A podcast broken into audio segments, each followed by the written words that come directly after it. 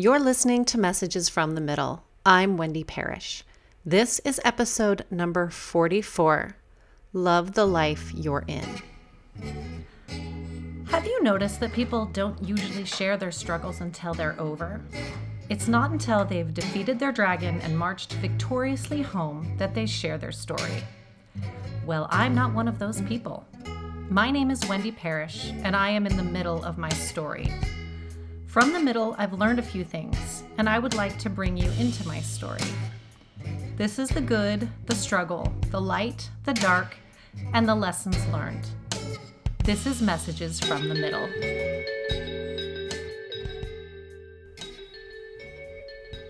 Hello, and welcome to the Messages from the Middle podcast. I'm your host, Wendy Parrish.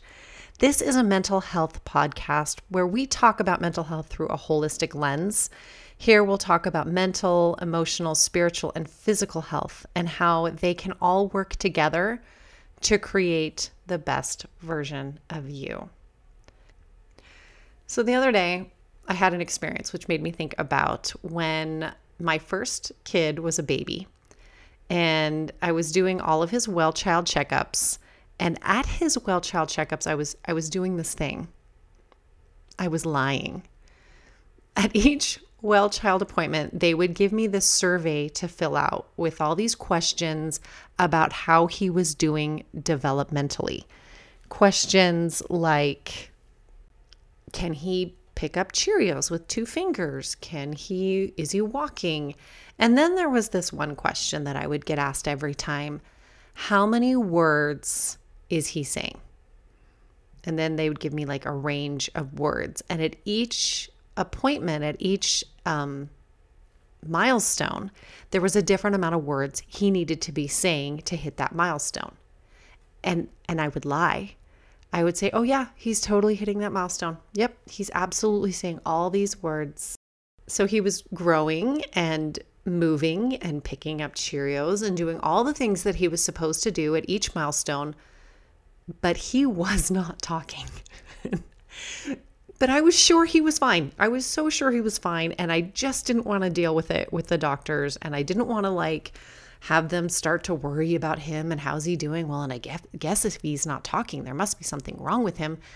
And I don't know if it was the new mother, I don't know what it was, but I just didn't want to go there.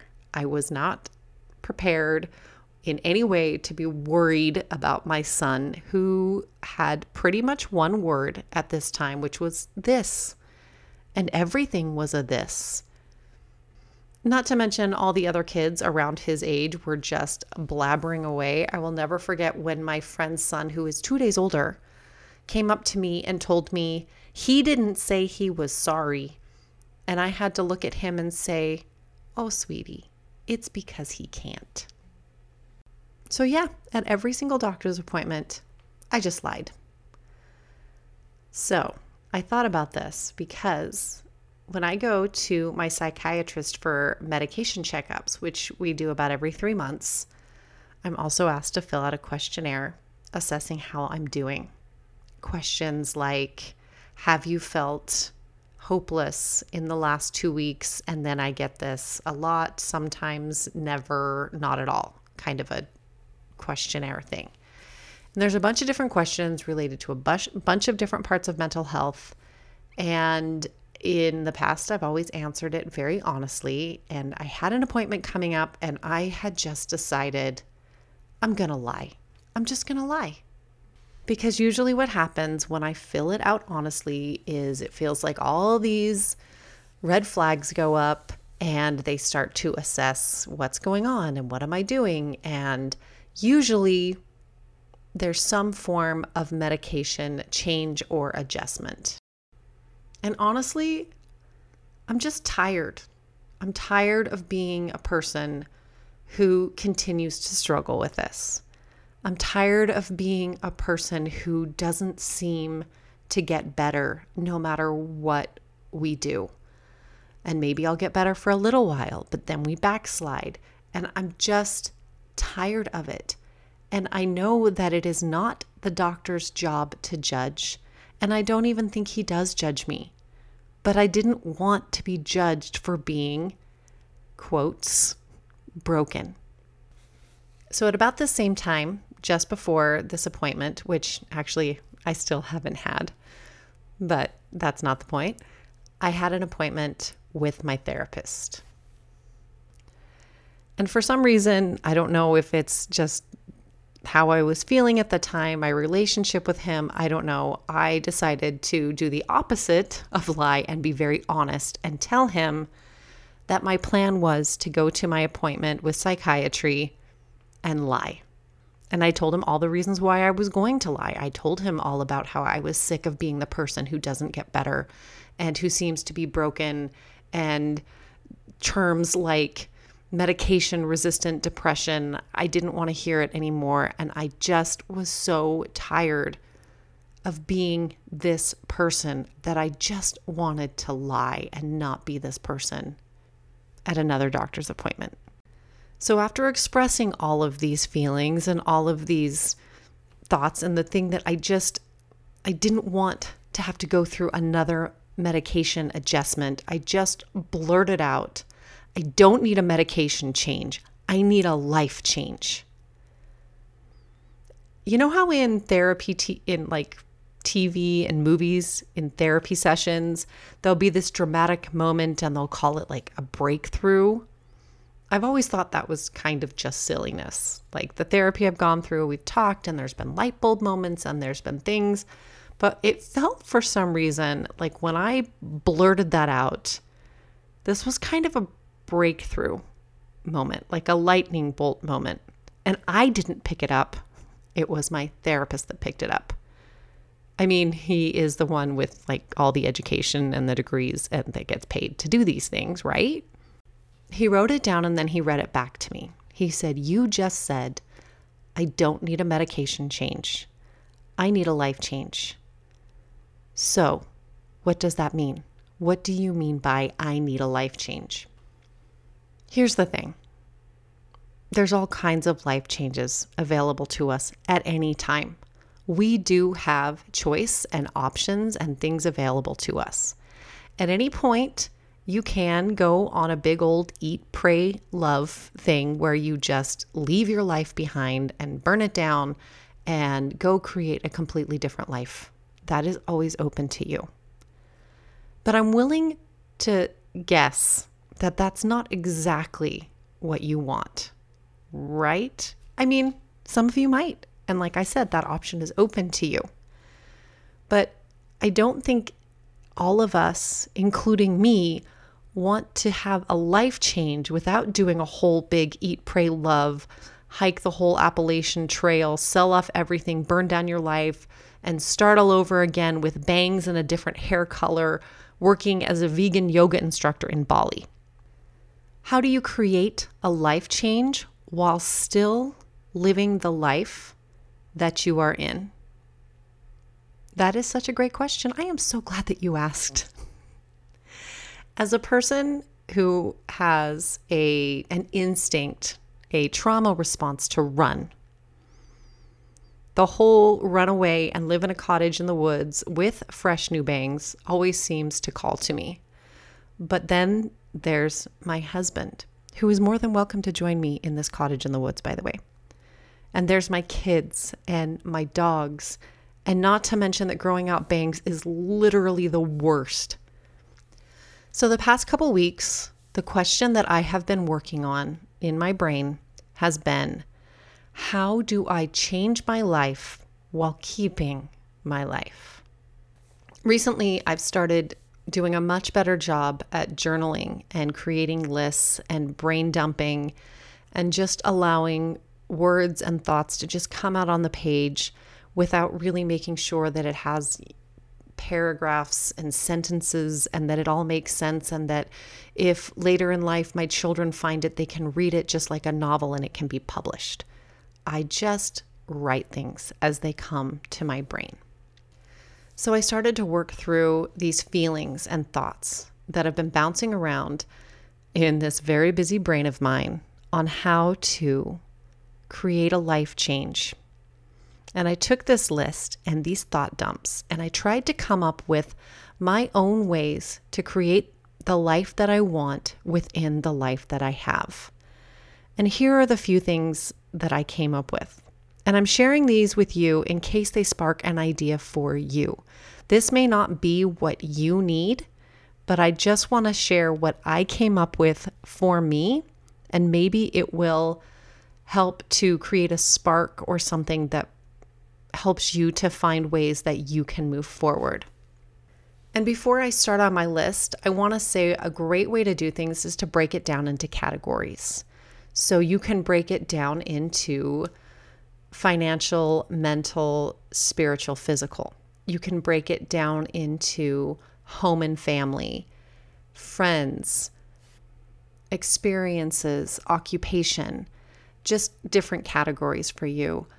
For me, I wanted to go through like the four categories that I tend to focus on the most with mental health. And instead, I just sort of let things spill out of me and then realized that they fit into categories, but each category kind of bled into the other and they worked together, which was kind of cool to watch happen as I created my lists. And also, maybe you aren't seeking a life change, but we can all use a little spruce up in parts of our lives, right? So, shockingly, if you know me, the first thing that I put on my list was declutter my house. Just saying that created a knot in my stomach and just a little bit of a wave of nausea. This is a big one and a really hard one for me. For as long as I can remember, even as a young girl, I want I wanted to live in a space that's super organized, like almost OCD, everything in a place. Everything has a place. It's super clean and open and minimalist and magical. That's the word that I think of when I see those super minimalist, organized spaces. But also, I find myself incapable. I know that's self limiting. We're working on it of creating such a space. I am so disorganized. My space really reflects my brain. As much as I crave minimalism, I'm sentimental and I'm disorganized. I forget when I already own something, so I've been known to buy multiples of things that I already own. If something is out of sight, like, you know, put away, I forget it exists. Even worse, if I put a thing somewhere where I know it's likely to be found and I'm good for it and I know where it is, it's not the case for my family. Literally, if food is not out on the counter in plain sight or the very front of the refrigerator, it doesn't get eaten.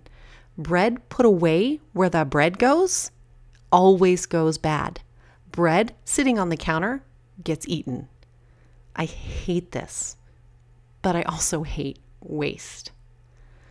All of this is to say, decluttering is the equivalent of sandpaper on my brain. And also, I want a clean, decluttered, organized home more than I want more puppies. So I had to dig into how I can accomplish this. And that starts with why this will help me in the long run. I think I have read all the whys on why decluttering is good for me. But here they are. A decluttered home actually has a really profound impact on your mental health. A tidy, organized living space, it creates the sense of order and tranquility that reduces the feelings of chaos and stress.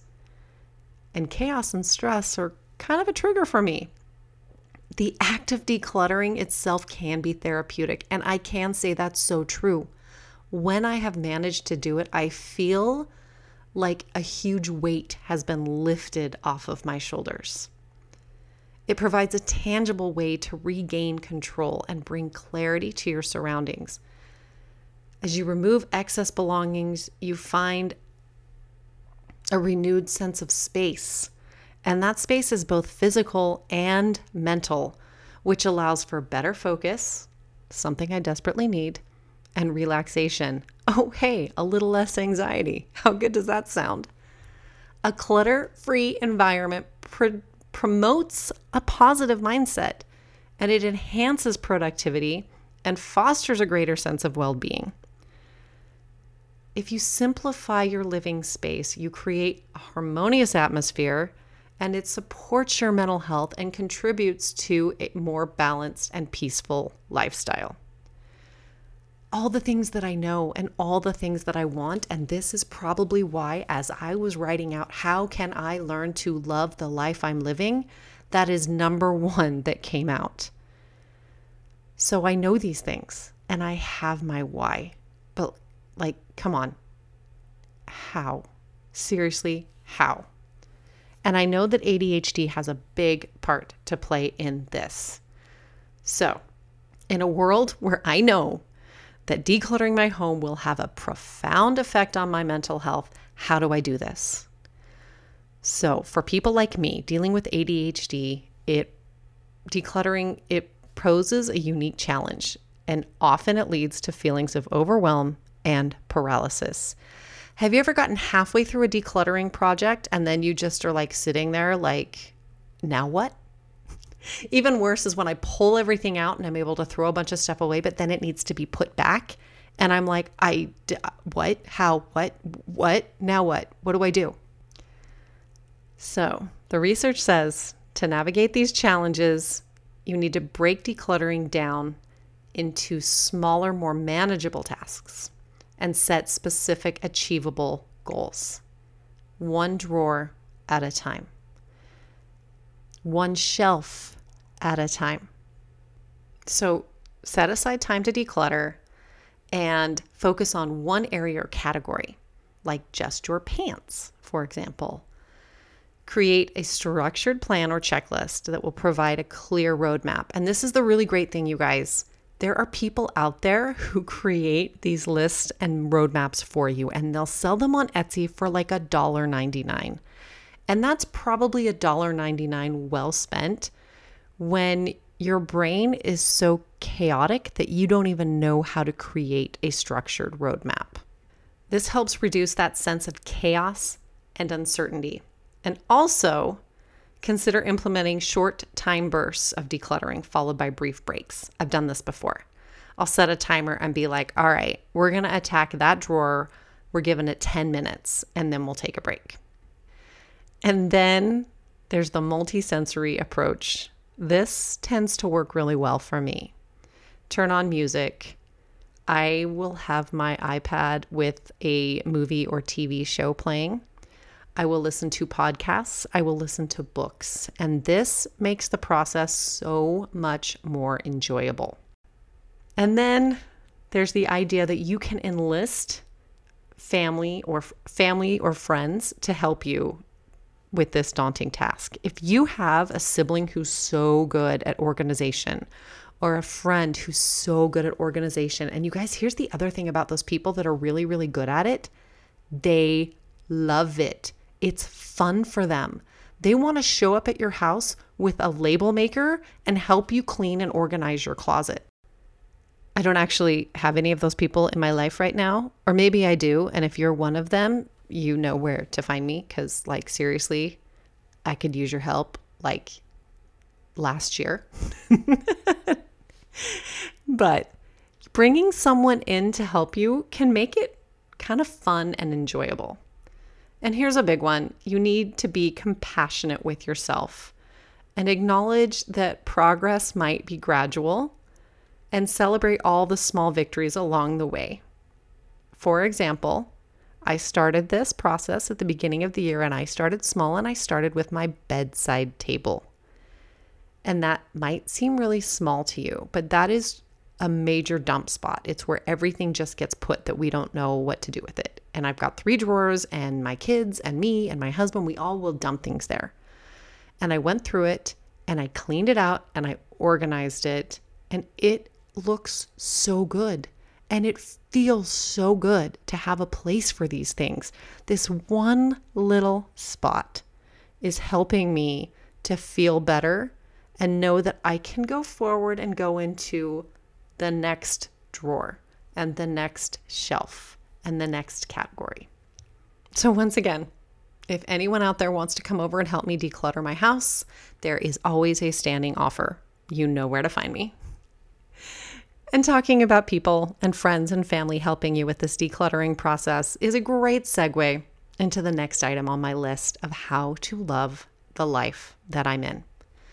And that's people. Recently, I've done a lot of focusing on what I don't have. That I don't live near family and I don't live near my closest friends and I don't have the social life I once have and I don't have fill in the blank, fill in the blank, fill in the blank. All of the things that I don't have. But what about what I do have? Well, why have I been so focused on what I don't have when I have some of the greatest people in my corner? This thought, just thinking about focusing on what I do have, was like flipping a switch. Sometimes coming to these realizations and doing the work and thinking about things, it's gradual and it takes time. And other times, it's a big light switch flip aha moment. And this was just writing down the sentence focus on and nurture the friendships and people I do have. Made all the difference.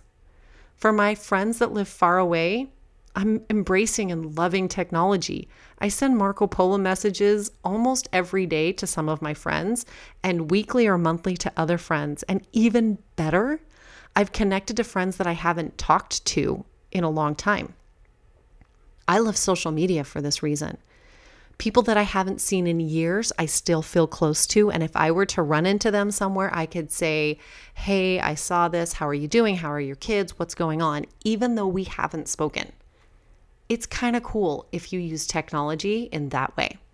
For me, a big way to feel connection and closeness to someone is sending memes and videos back and forth.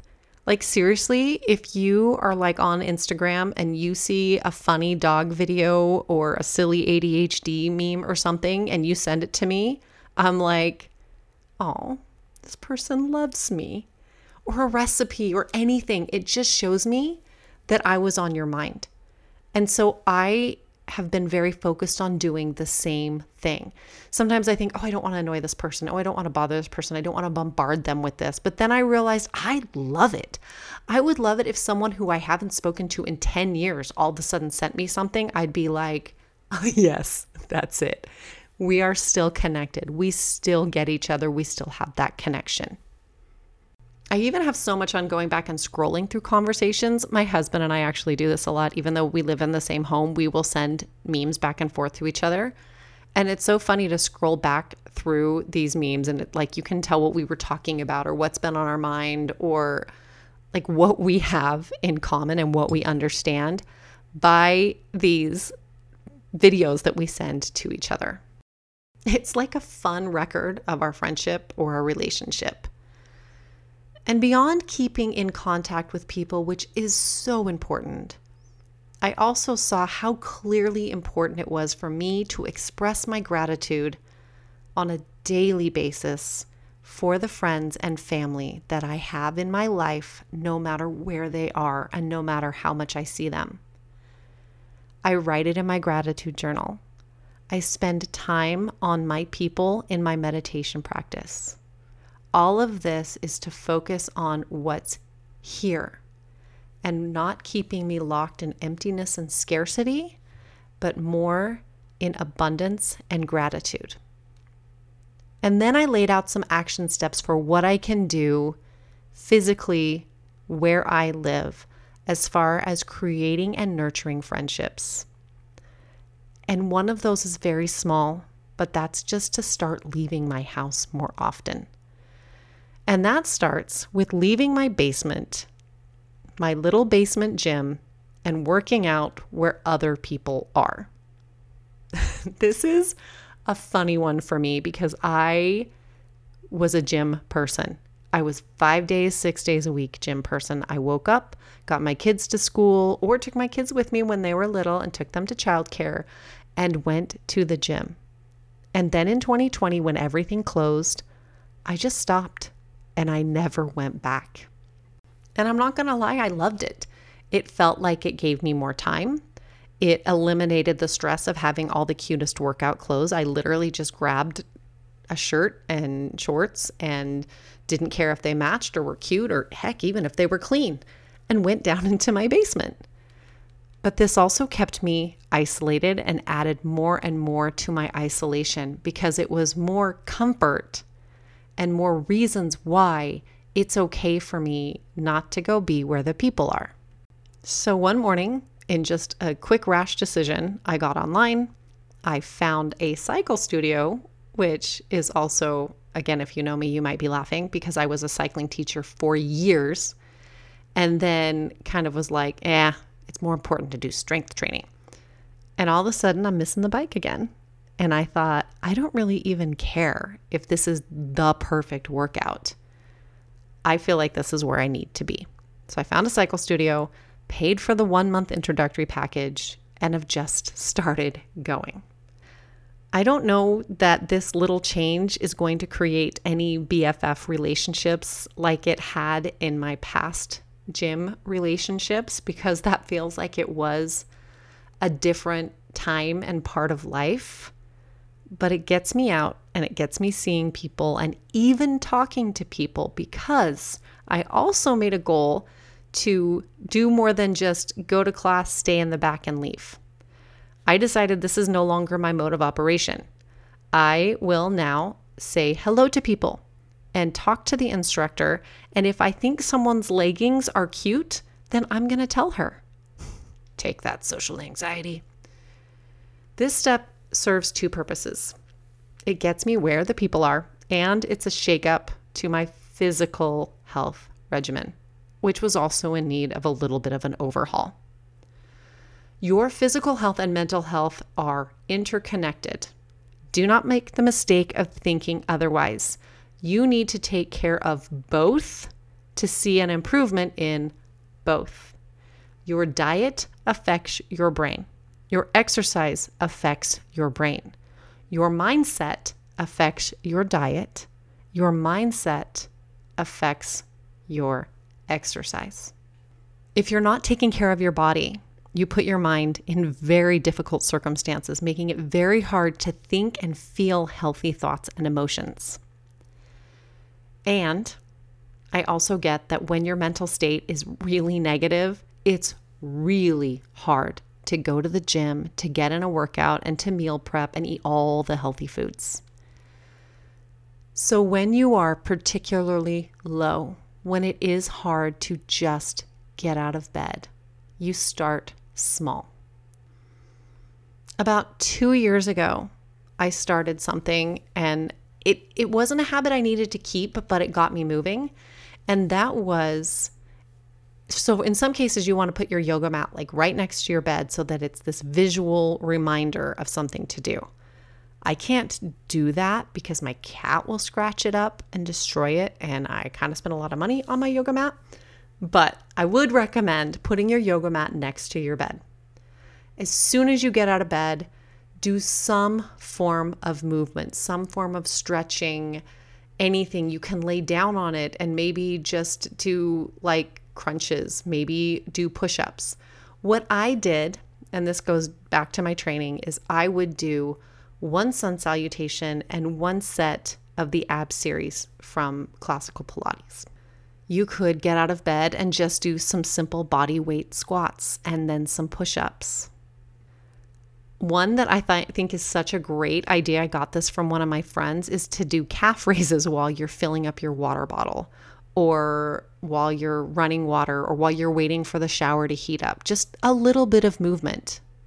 This gets your body moving, the blood pumping, and in a lot of cases, it connects your mind and your body together and it gets you breathing. And then there's the hero of, and I'm saying beginning fitness, but I want to say of all fitness, and that's walking. Walking is magic, you guys. It combines so many great things. It gets you moving, it gets you breathing, it gets you outside, it gets you moving your eyes and tracking and getting that bilateral stimulation. Last year, I started tracking my steps and I created a 10,000 step goal. And there's all these research and studies and reasons why 10,000 steps is the right amount of steps and the perfect amount of steps. But I just heard that and wrote down 10,000 steps. Now, my goal was more than 8,000 steps get to 10 to try to get to 10,000 steps. And I even did that thing that I talked about on my goal setting podcast at the beginning of the year. 10,000 steps 5 days a week. So there's some grace days. There's going to be Sundays when you take a long nap and just want to be lazy with your family, and that's okay. But try to move as much as you can. Ways to get 10,000 steps? Don't park at the front of the parking lot when you're going to the grocery store.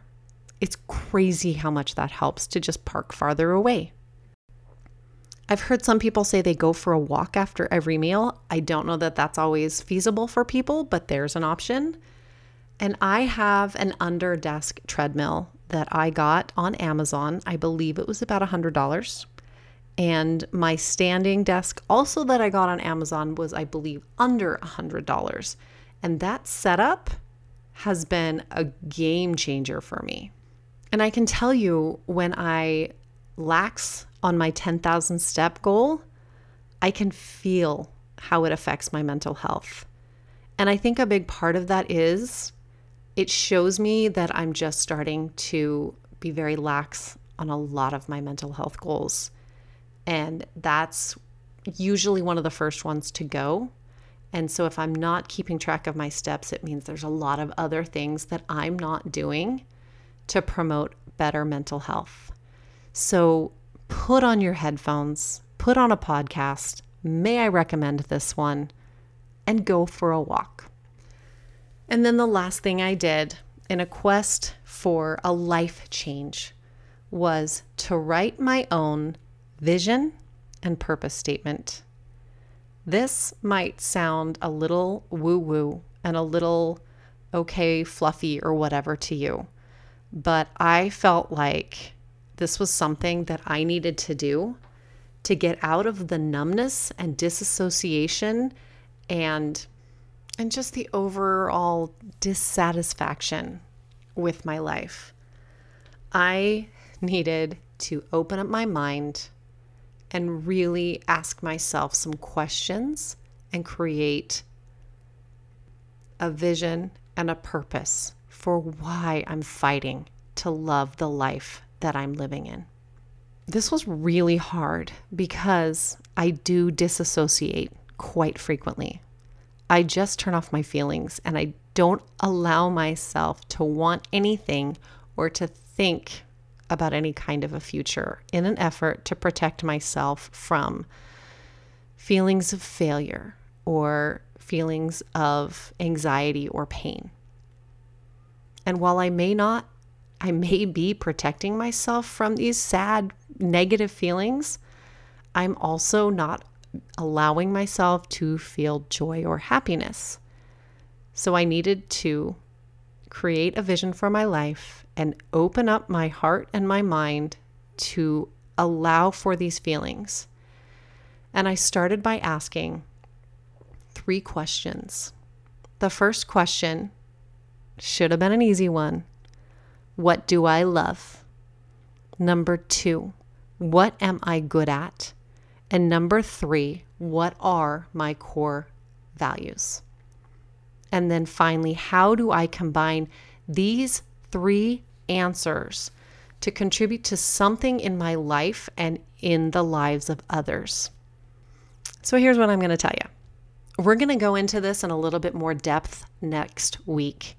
And I'm going to have some resources available for you some resources that I used and put together to help me work through this because these questions were so much harder than I thought they would be.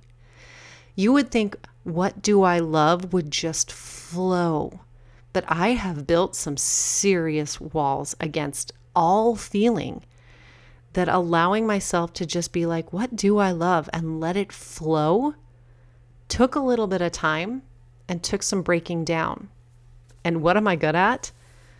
When I have trained myself to believe on a very fundamental level that I'm a failure, it's pretty easy for me to be like, well, I'm not good at anything. So, once again, allowing myself to open up and write out what I really do believe I am good at. And then asking myself, what are my core values? After breaking down the walls and answering those first two questions, this one flowed. I simply asked myself the question my life would not make sense without. And they just came pouring out of me, and I loved it. And then there was the fun of putting it all together. And I'm going to give you a hint. I wrote out all of these statements. What do I love? What am I good at? What are my core values? What do I want to do with this information to create something for me and for others? What is my purpose?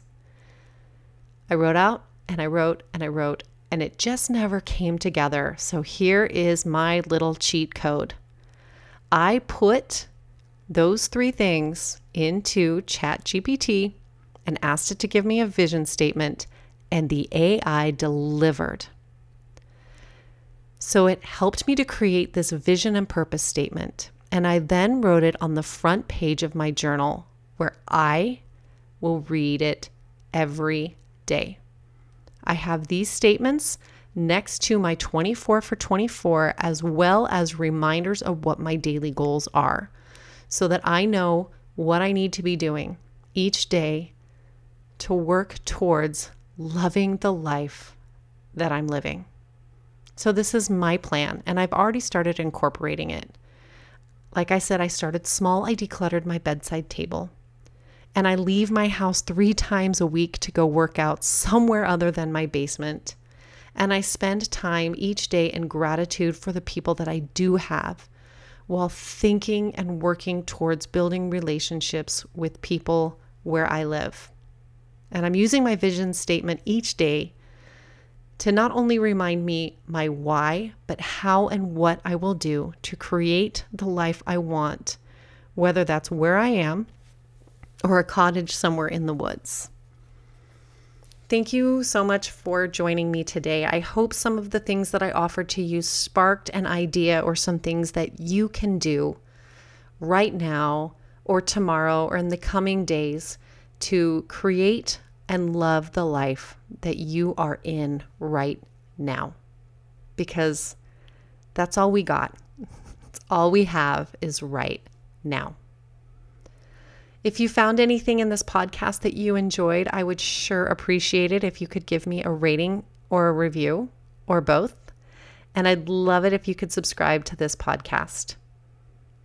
Thank you so much for being with me. I love you. I appreciate you. And I need you to know that you are loved and that you matter no matter who you are or where you are in your story. Thank you, and we'll see you next week. Thank you so much for joining me in the middle of my story. My theme music is White Linen by Asher Child. He's my kid.